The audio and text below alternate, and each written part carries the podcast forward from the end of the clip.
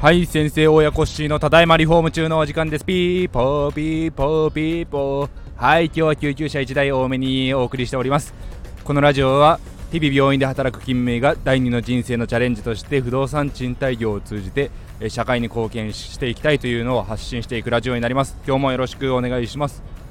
はい今日はですねえーと物件の作業の方に行ってまいりました。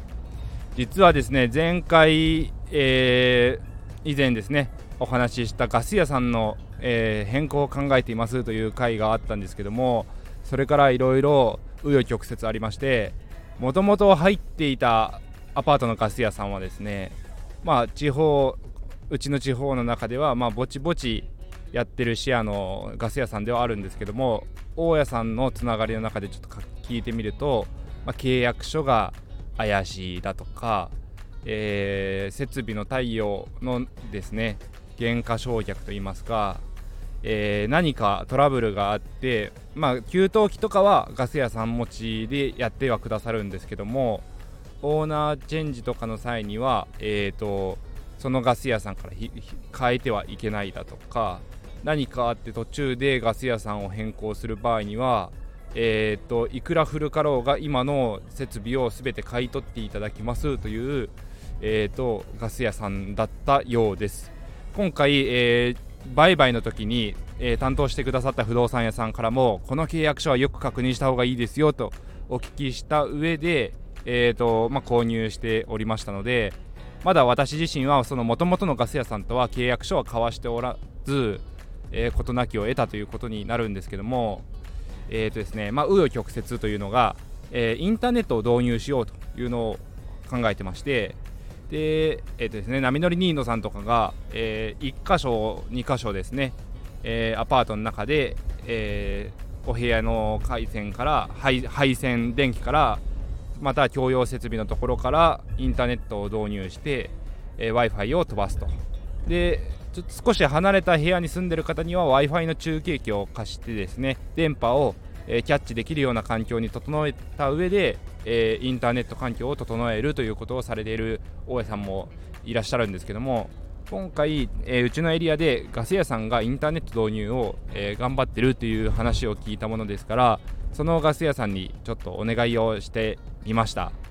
するとですね、えーと、ランニングコストと、えー、インターネットの導入費用はガス屋さんの方で、え受け持ちますよと。その代わり、え条件としては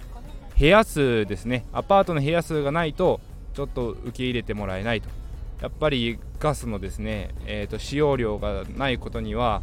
えー、そういう設備の向こうもですね事業としての投資になるわけですからそれの回収ができる見込みがないと難しいというので部屋数は必要とのことでした。で、えーと、インターネットの導入ができるかと思ってはいたんですけどもちょっとですねなかなか段取りがうまくいかなくてはい。ちょっとですねインターネットの工事も長く先延ばしになりそうだったというのと、えー、実はですねその後出しじゃんけんでもともとの今のガス屋さんが、えー、うちは他の古い設備も頑張りますんでの変更しないでくださいというちょっとですねお願いもありましてもともとのガス屋さんを継続できることが今入ってらっしゃる入居者さんにはえー、引き落としの手続きの変更であったりとかそういうですね連絡窓口が入れ替わるだとか煩わしいことがないので一番入居者さんファーストで考えるとそのまま継続が良かったので元の、ガス屋さんといろいろ面談協議を重ねていったんですけどもなんとですねインターネット導入をつい今始めたというところでえーと、実際問題そのインターネットの設備対応に関しての契約書をどうしようかというところで悩んでいらっしゃったようで他社のガス屋さんの契約条件とかを確認してもらえないかというですねうーんちょっと尖った悪い言い方をするとスパイのような働きをしてもらえませんかというお願いをされてなかなか契約条件でですね向こうが提示していただけませんでした。はい。なのでガス屋さんとしてはえーと、ガスを導入する以上は向こうの責任ではあるんだけども今後のメンテナンスですね。まあ今の時代 w i f i とかですねあのネット回線の速度も、まあ、マックス1ギガ出ますとかありますけどもそれが例えば今後でまたデータの通信の改革とかですね、えー、もうビッグバンみたいなことが起きて10ギガとかが当たり前で、えー、なんならリモートワーク当たり前、えー、動画どころじゃなくてファイルの共有とかを全世界どこでもいつでも短時間でできるみたいな時代とかがですね万が一来た場合にまあインターネット設備を更新するときはガス屋持ちなのか大家持ちなのかとかですね。その辺りの社内規定もまだ整っていないというのでそれを整えてからにさせてくださいというお話で、うん、全く工事の段取りとか目処が立ちませんでした。でもともとのガス屋さんはもう20年来の古いエアコンがついてるお部屋そこをやり替えますって言ってくださっておったんですけどもその工事の段取りも一向に進まずにうーん先延ばし先延ばしでそのまま私が泣き寝入りしてですねアパートのガス契約を継続してもらおうと思っているのかちょっとうーん、まあ、なかなか信用できなくなってしまってですね最後の助け舟を求めていて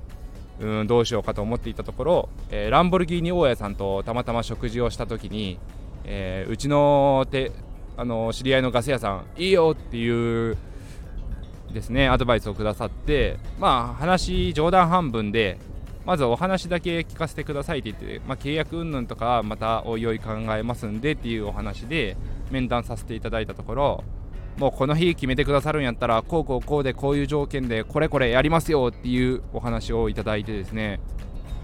でもちろん入居者さんのガス料金とかはそういうのは変更なしでやらせていただきますということの、えーと、聞かせていただいていやありがたい限りやなと思っています。はい。なのでまあ紆余曲折ありましたがまあ2社のガス屋さんと、まあ、面談見積もりみたいな形でさせていただいてもともとのガス屋さんとも話は進めたんですけども最終的には大家さん経由で知り合いのガス屋さんに、えー、変更させていただいたということになりました。はい。で一つ気をつけたいのは、えー、ガス屋さんが知らず知らずのうちにガス料金を値上げしているというところ。もちろんガス屋さんも、えー、設けていただかないと、えー、事業として成り立ちませんし私たちも入居者さんが入らないことには家賃が入らないんですけども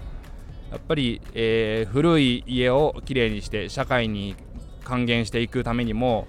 入居者さんが困るガス料金では、えー、いけないと思っているのでここはメガ大家のペンタ先生のブログを参考に料金変更の際には大家に一歩入れることというのをお伝えしたらあうちはもともとそういう方針でやっていますんでいつも連絡しますよっておっしゃってくださっていやありがたいですね。そういうもう一つ返事ですぐに答えが返ってくる担当の方とはやりやすいので今後もそことですねご好意にさせてもらってえー、事業が拡大さできればなと思っています。はい。今日はちょっとガス屋さんのことで長々となってしまいましたが、えー、皆さんガス会社さんとはどのようなお付き合いされているのでしょうか、えー、コメント欄とかでまた教えていただけると幸いです。では今日もいってらっしゃい。バイバイ。